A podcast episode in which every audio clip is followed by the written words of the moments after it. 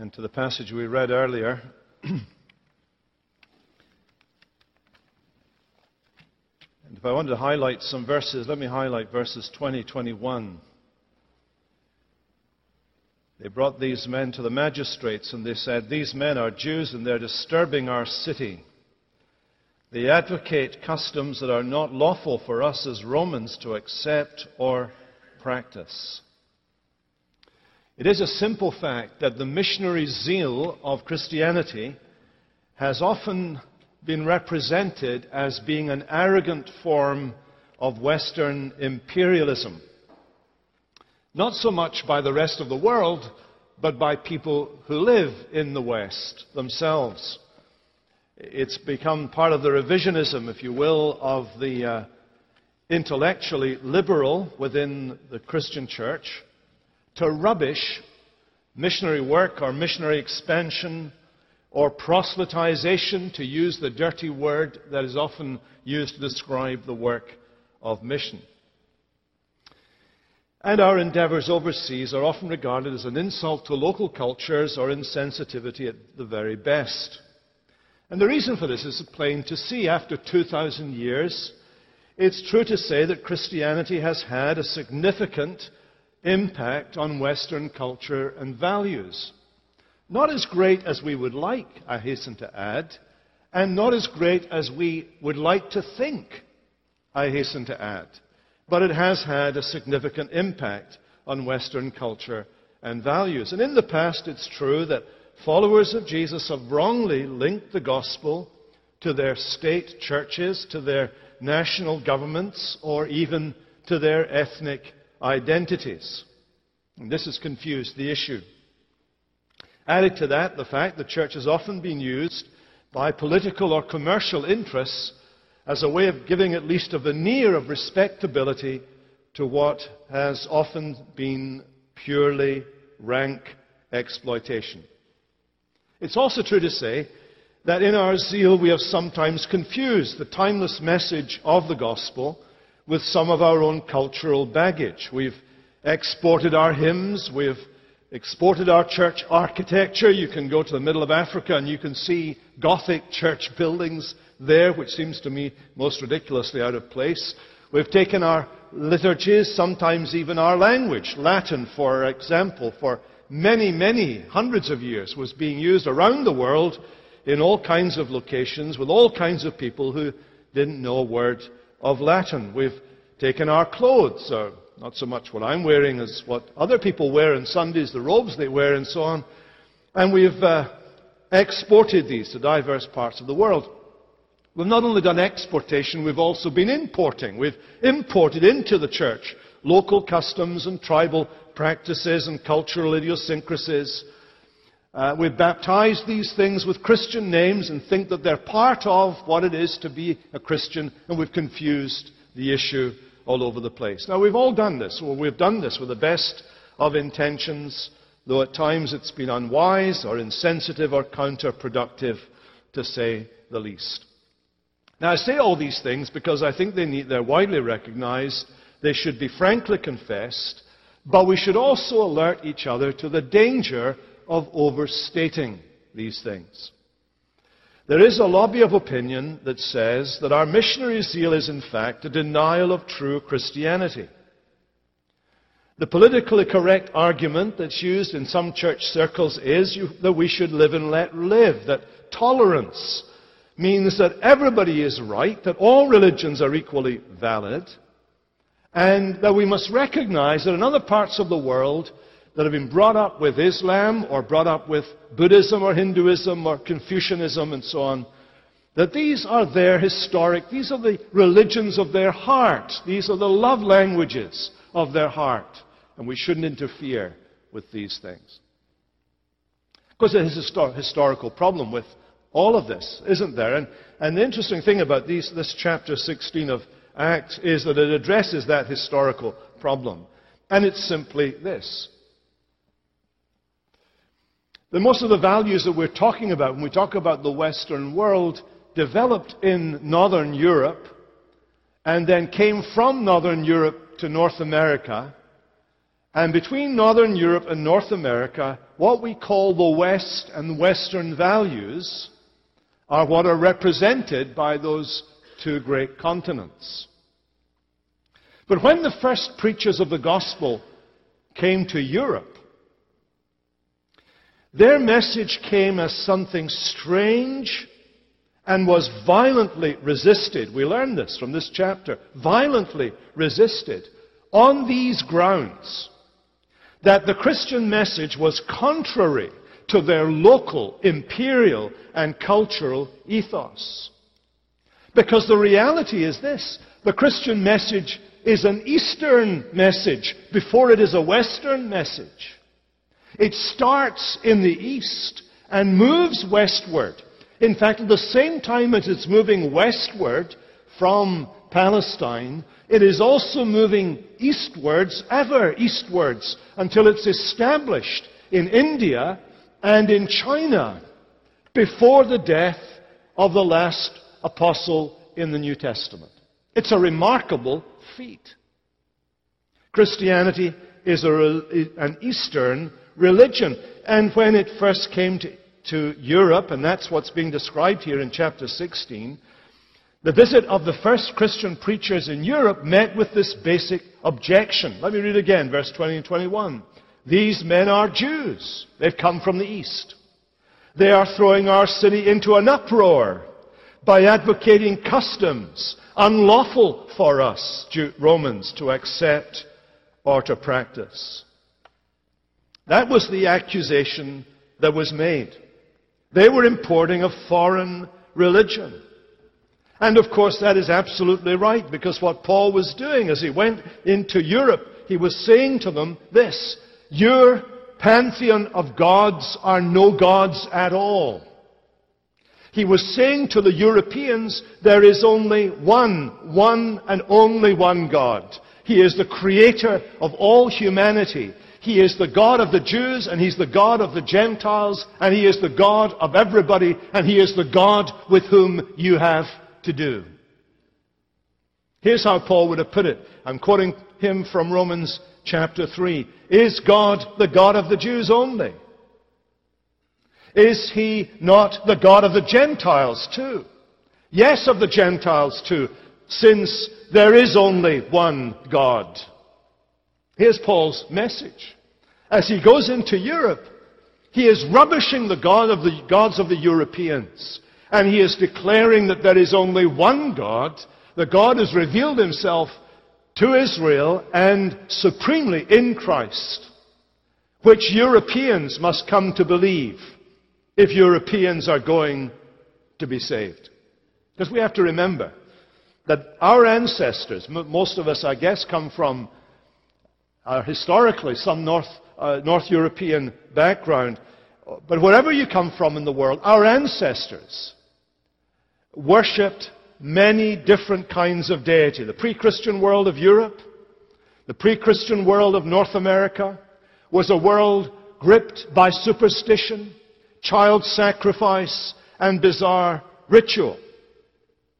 So whenever we summon men and women to believe the Christian message, we are summoning men and women back to the authentic gospel about the authentic God that predates the pagan period, that goes right back to the roots of humanity itself. That's why there are glimpses of truth in all the other religions. It is a racial memory of the time when all of humanity worshipped the one God. Right at the beginning, that's where it started with one God, and then it deteriorated from one God to many gods.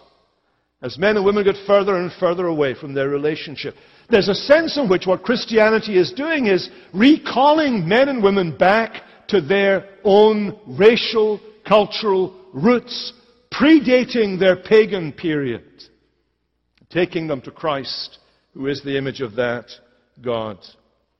So Christ is for cultures. Christ is for countries. Christ is for continents. But if chapter 16 of Acts tells us anything, it also tells us this Christ is for individuals. He's for people like you and me. This is a major new departure here in chapter 16, a move into, uh, into Europe. There's going to be a mighty church formed there that's going to have a significant impact on the entire world for the gospel, for good or bad. But it starts with individual people. First of all, there's someone I would call a designer chic queen. You know what chic means, don't you? No. It's a French word. Uh, I think that's where it originates, but chic has to do with style. It has to do with wealth. It has to do with good taste. It has to do with dressing in a way that catches the eye and leaves the person who is looking on thinking, that person is confident, that person has taste, that person has style. I would point out someone like that if they were here, but they're not, so you have to imagine it in, in your minds, okay? Just use your imagination. Well, we start with this designer chic queen. We start with this person, Lydia. She's mentioned in verse 11. I'm just going to mention her briefly because we've began to look at her last time, which seems like a, million years ago, but we, we started to look at Lydia. Her story starts with an open door when Paul and his friends are led by a whole series of interventions and uh, coincidences, apparently, but which are divinely orchestrated coincidences. Three of them in just five verses. And those coincidences open a door for them so that there's absolutely nowhere else they can go, so they go to Europe. And as they go to Europe, they meet a woman with an open heart, Lydia, who came from Thyatira. Um, some things we learn about this lady Lydia. We learn that she was a, a seller of purple cloth. That was high end material in those days. It, it was only used by the rich and those who could afford luxury goods. And apparently, she's a very successful woman. She has a very large house uh, in which she is able to accommodate a number of people in her family and, and the servants and also Paul and Silas and others and hold large enough meetings for them to use it as their church going forward. But she is also a woman whose name was the brand of her clothing. I, I, think, I think we could say that if you had a Lydia, you would be proud of a Lydia the way you might be of a, a Jean Paul Gaultier or a Versace or whatever. You would be glad to be seen in a Lydia outfit. And people would, you'd put the label would be, you know, where you want the label to be. Sticking out. Somebody would have to put it in, but I noticed that you're wearing a Lydia. Where did you buy it? It's the best of stuff. And the remarkable thing is, here is this woman, a successful businesswoman, and key verse in verse 14 is this, the Lord opened her heart to respond to, God, to Paul's message. There was a work of spontaneous regeneration in the heart of this woman. And she opens her heart to the Lord Jesus. Compelled by the grace of God, she will not take no for an answer, and she establishes a church in her home. I just want to say this in passing. This is still God's way with us. God's way with Lydia is God's way with his people. He stirs us up, whatever walk of life we are on. He puts in our heart a longing for something more, as he put in Lydia's heart. She was a woman who was investigating the truth. She was searching for the truth. She was a woman of prayer. She was asking God for truth and light. She was seeking God with her heart. She did not know where to turn, but she learned this. She learned what Jesus meant when he said, Ask and it will be given to you. Seek and you will find. And the Lord opened her heart to the truth. You may be here tonight and you are searching for something. You are searching for meaning, for something bigger than you are, something bigger than the universe is, something bigger than your bank account, something more satisfying than the relationships that you have in your life. I want you to learn from Lydia. Ask for it. You may think you're talking to the air. I ask you, do an experiment. Say, God, if you are there, God, the Father of Jesus, if you are there, will you hear my cry for help? My cry for you. Will you hear me in heaven? You don't have to shout it the way I did. You can say it quietly. And you can say it in your own head. But I invite you to do that because I have the assurance that He will hear you. He opened the heart of this woman. Well, he was a designer chic lady. But then there's a disturbed dragon girl. I read the story of this girl that we read about from verse 16, and I think of the girl with the dragon tattoo. I hope you haven't seen that movie. It's, I am not recommending it at all, but uh, I, she just brings to mind, in my mind, the girl with the dragon tattoo. She is a disturbed dragon girl. She's a fortune teller. She's uh, teller. She's a slave girl who had a spirit of divination. And uh, the, the whole introduction we have here is to the spirit world, to fortune telling, uh, to mediums, to clairvoyance.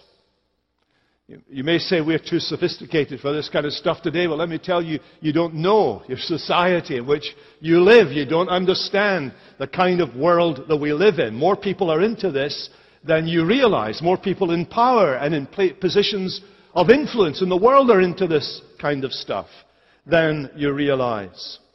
It's been common in the 20th century, it was very common uh, after the First World War. Uh, so many millions of people were killed in the battlefields of Europe after the First World War that millions of their relatives turned in their grief and in their questioning, they turned to spiritualism, and spiritualism spiked just after that First World War and has had a great influence since. And there are many people who want to know what it is that lies just beyond the bounds of our knowledge, what lies beyond the boundary of death. There are still people who are interested in those things. And here is a girl who's caught up in the vortex of that kind of thing. And she is a victim. She is a victimized girl. She is victimized by spiritual forces. According to Luke, people believed this girl had a python spirit, a demon that was believed to make her an oracle, able to foretell the future. Now, the background to this is a, a Greek myth. The god Apollo had slain the serpent oracle Python to establish his own oracle at Delphi, the famous oracle at Delphi. And the pagans of the Greco-Roman world, from the naive illiterate to the educated nobility, cons- consulted omens and oracles all the time. It was part and parcel of their life. They wanted to pierce the unknown future, especially if you were starting out on a new career or on a new venture. Now, in Israel, of course, the Lord God had taught Israel that no God could foretell the future because none of them but He maps out the future and controls history. He writes the script. The God of the Bible writes the script. You go to the Old Testament, you find over and over again references to the prophetic Word of God that comes true 100%. And yet, even He warned His people against consulting those who practiced divination. This girl was not a con artist. This girl was possessed by an evil spirit. Her prophecies emanated from a demon. You need to believe in the demon world, the world of spirits. There are angels. Yes, there are extraterrestrial creatures. Angels loyal to God and there are angels who are fallen creatures loyal to Satan, and we call those fallen angels demons. Of course, we're too sophisticated to think that there's extraterrestrial life. That's why America spends billions of dollars every year listening into radio frequencies, gazing out into the night sky in the belief that somewhere out there there must be a higher intelligence than ours. Well, guess what? The Bible says there is. The angels are a higher intelligence than ours is. And they possess, they're active in the universe, and the demons possessed this girl. I want you to notice something about this girl. What she said. Here's the evidence that demons are at work. She followed Paul and us, Luke includes himself here, crying out, verse 17, These men are servants of the Most High God, who proclaim to you the way of salvation. Now you say, isn't that a great message? Here she is, she's being used by the demons to proclaim a message, a message of salvation. But of course, we need to remind ourselves of the context. In, in the Jewish context, of course, this phrase, the Most High God, was used of one individual, Melchizedek, a person mentioned way back at the beginning of the Bible, who was the king of Salem, which is Jerusalem. And we're told that he is identified there as the priest of the Most High God. This kind of phrase. In a Jewish context, that's okay. But this girl is speaking from a pagan context. And so whenever you read that phrase, the Most High God, you would think of Zeus, who was the top of the, tree in the pantheon of the various deities of Rome and Greece. And all of these deities of Rome and Greece, all of them offered salvation. Salvation was something that they offered to people. They could save you from physical illness, from infertility, from poverty, from frustration in romance, and, and other kinds of troubles. And Paul is disturbed by her incessant testimony. And he's disturbed by it because it was so vague. It was so unclear. It subsumed what Paul was talking about into the pagan pantheon. And it was so subtle. You remember when Jesus was here? Evil spirits invariably recognized the Lord Jesus when he was on the earth. And what did Jesus do? He invariably did what? Amen, he said. Preach it. Demon. Invar- no, they, he didn't do that. Invariably, Jesus silenced the demon. He silenced the demon as Paul silences the demon here. Paul is signaling and Jesus is signaling what the demon's into and what I'm into are not the same thing. They're not the same thing. They're into different things. In fact, I think you can see this in a, a literal translation of what the girl is saying. Her words are best translated, These men are telling you a way to be saved. You're just one of them, a number. They're, they're just part of a, the pantheon. This Jesus is just another name for another one of our gods. What the devil does, you see, is he deceives people. He deceives people not very often by giving them a whole great big lie. What he does is he deceives them by introducing just a little fragment of error. Enough to push until eventually he pushes you away from the truth of God as it's been revealed in Scripture. So, Paul delivers her for this because such confusion needs to be cleared up. This girl was a victim of these spiritual forces, but she was also victimized by commercial interests. She was controlled by these business people. They manipulated her. They were her minders. They were the people who used her. They were kind of her pimps. They made money out of her. They used this demented, wild, raving kind of Uh, effect that the demon was having on this girl. They used her for their own ends. They saw her as a way of, of, of drumming up custom, getting people to, to buy their goods. They used her to market their particular merchandise. When the girl lapsed into a frenzy and spoke in a voice that was clearly not her own, and people crowded around her, wanting to hear what she was doing and watching, wanting to see this strange, demented creature that she was, I want you to see that these men who are making money out of this girl's sad condition were as much possessed by demons as she was. They were possessed by the demon god Mammon. Money is what they lived for. And they would use this girl. They would demean this girl. They would tear this girl's self-image down. They would do anything to destroy this girl and use her in order to further their own ends.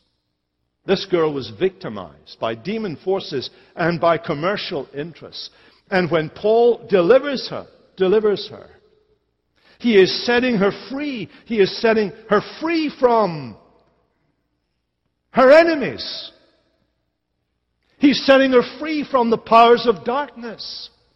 When Paul sets her free, he is fulfilling that aspect of the mission of Jesus as he declares it in, in, Luke chapter 4 that he has come to set the captives free. The God who set Israel free from her captivity in Egypt. The God who set Israel free from her captivity and exile in Babylon. This God has acted to rescue this girl from her bondage to demons and to these commercial interests. God's in the business of setting people free. And you notice how they respond to this. These men are Jews. They're disturbing our city. Why are they saying this? They're saying that because it hits them where? It hits them in their pocketbook. It's all down to the money. It's all to do with dollars and cents. They're not interested in the girl and her well-being. They're interested in the bottom line. He delivers this girl from her enemies. And they turn Paul and Silas over to the lictor.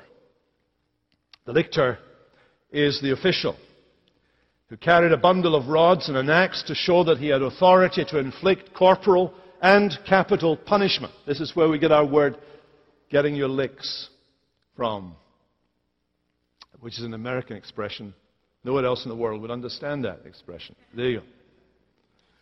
And the evangelist's backs would be whipped, reduced to a sticky, swollen mass of lacerated skin and dried blood.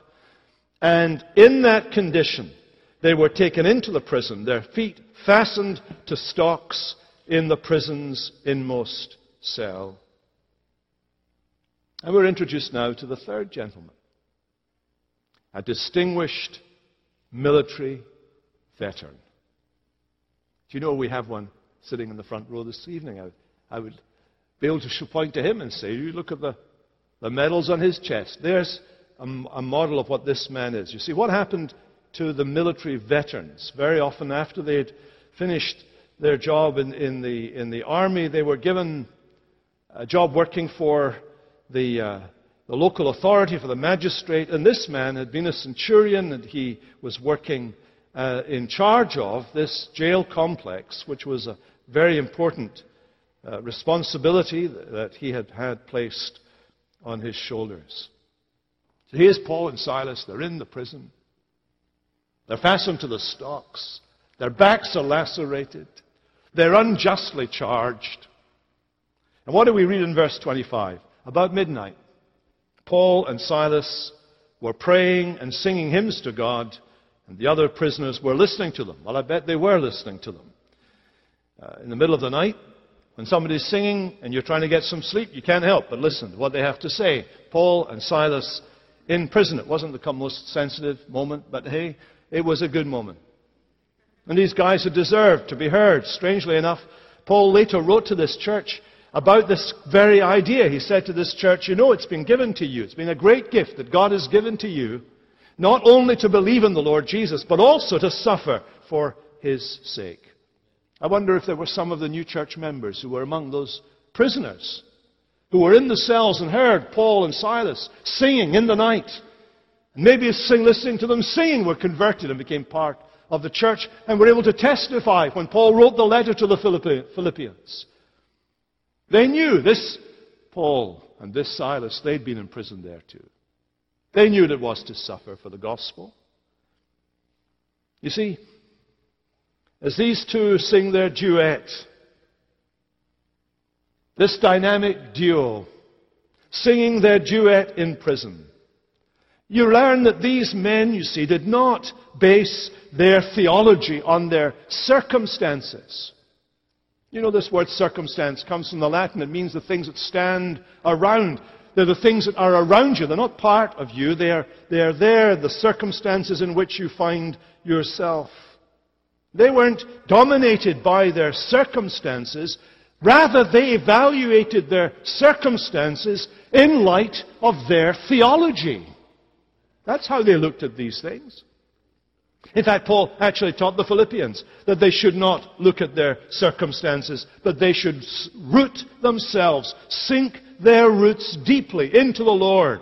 They should rejoice in the Lord always, always, in all circumstances. All circumstances, rejoice in the Lord. And here is Paul and Silas. These people at Philippi, they knew when they got that letter to the Philippians. This is what they did. They sang, Paul, Silas, they're in the prison.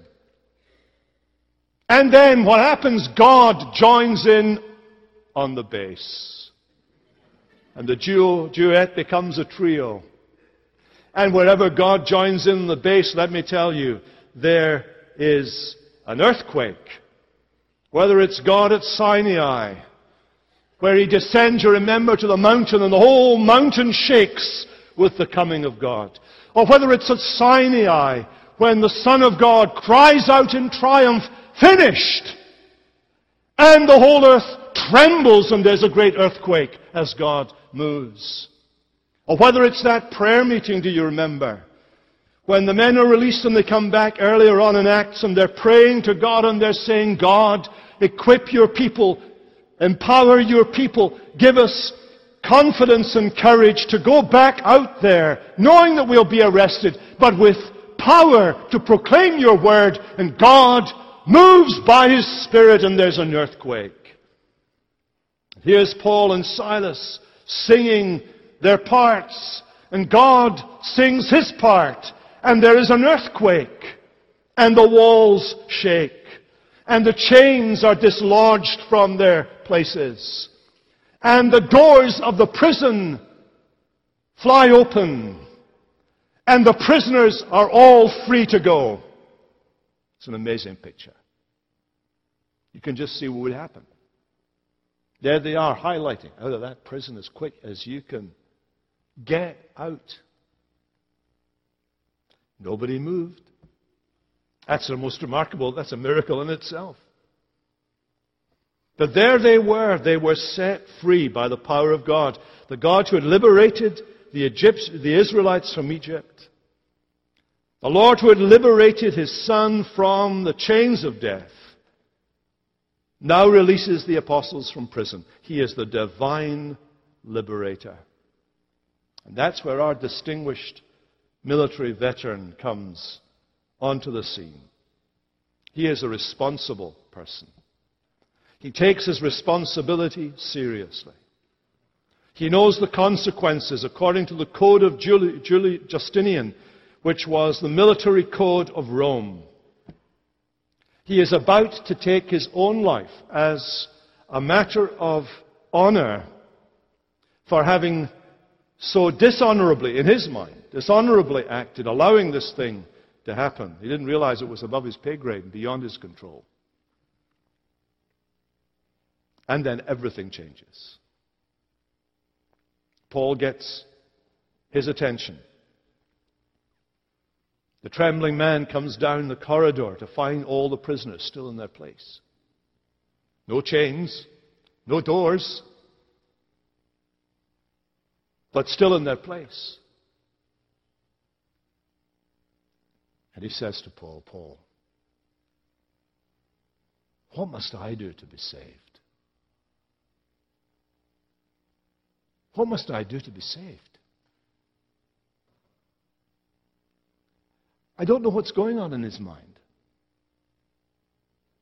I don't know what he understands by the question.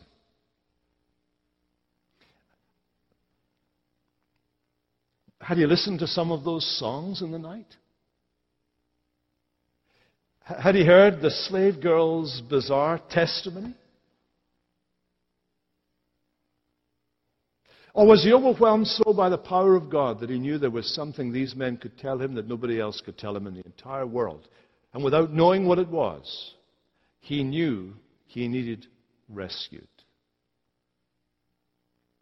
What must I do to be saved? Paul answers the question by saying, The salvation you want is a comprehensive salvation. Comprehensive. From sin and guilt, condemnation, alienation, death. Death physically and death eternally. It's a comprehensive salvation. Covers everything. Covers everything in the book and more. What that man learned that night was simply this Almighty God had gotten his men arrested and brutally punished and placed in a prison cell overnight in order that this one man, this one man and his family might be impacted with the gospel. Isn't that amazing? You say, why did God put Paul and Silas through this? Surely there was another way. This is the same God who comes into the world in Christ and is despised and rejected by men and women and is abandoned by his friends and is crucified dead and buried. This is the God who in Christ stooped so low in order to reach a designer queen and a dragon girl and a military veteran that he had chosen before the beginning of the world. This is just like God to do this. And Paul, in his response, you notice, gives the best answer to the best question anyone's ever asked. And he says to him, Believe in the Lord Jesus Christ and you will be saved. He says there's no, there's no other name, nobody else, no other name. The Lord Jesus Christ, that's the only name. Believe in the Lord Jesus Christ. You'll learn more about him. Your understanding of him will grow. Everything associated with him will be filled in in time as you listen to the teaching. But believe in the Lord Jesus Christ and you will be saved. And the man comes out publicly. As a Christian, he's baptized. He and his family baptized. As a mark that he and his family have moved their allegiance somewhere else to King Jesus. Now, there's a little thing at the end of the story, which we don't really have time for, but I'll throw it in just in passing. Little thing at the end of the story when they get out of prison, you suddenly learn that they didn't need to be there. Why did they not need to be there? Well, they, they didn't need to be there because Paul and Silas were Roman citizens. Roman citizens you didn't treat like this. If they were Roman citizens, you had to go through due process of law. You could not treat a Roman citizen unjustly. Look at Paul's response. He actually uses the same form of words that they had used. What was it they'd said? They'd said, these men are Jews. Paul uses exactly the same form of words when he responds, You have beaten us publicly, uncondemned, men who are Roman citizens. And when word gets out like that, the magistrates are terrified. Philippi was a Roman colony. The citizens of Philippi had been given the privilege of being Roman citizens. If word about this got out, their status as a Roman colony could be revoked. And you notice that Paul will not let it go. He says to them, So they've apologized and they just want us to go off quietly. No.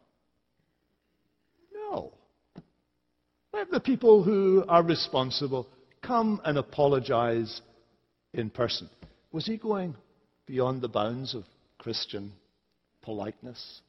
Do you know, politeness is not a virtue in Christianity. At least not, it's not in the Bible. Being nice isn't either, which is why I'm neither nice nor polite. But the, Paul was not averse to using his position within the law in order to make a point. And he's making a point here. He's making this point to these authorities. We could have said this earlier. We could have brought this up earlier if we had the opportunity. If we'd been asked any questions, we would have told you that we were Roman citizens. You need to be a bit more careful before you do this to anybody else. But you also need to know that we knew what we were taking when we went into that prison. We understood what we were doing. We were doing it deliberately. We, we serve a higher king, King Jesus. But we want you to understand that although we serve King Jesus, we have not come to disrupt the Roman social order or be treasonous towards its governor or its government. In fact, we live by the law as much as possible. Here's a great lesson. You see, if you read this chapter, you see captives are being freed all over the place here. Lydia is being free from, freed from her success, to have her heart open to the Lord. Here's this girl freed from her victimization by civil, by commercial, and by spiritual influences. Here's this jailer free from the weight of responsibility that hung over him because of, of his sin. And here's Paul. He's free to surrender his privileges in order to serve the gospel, even where that isn't a very pleasant experience. See? I'm free. Christ brings freedom freedom to use your rights or deny your rights as you choose for the sake of the gospel. There's freedom. Freedom in its fullness spiritual, social, cultural, personal freedom. And in this chapter, we learn that Jesus has come to make us free. Martin Luther and with this I close. Martin Luther declared, A Christian man is the most free Lord of all and subject to none. A Christian man is the most dutiful servant of all and subject to everyone. what do you mean by that contradiction? Luther explained the Christian man justified by faith is free from bondage to sin and the law and the need to earn his salvation by his own work.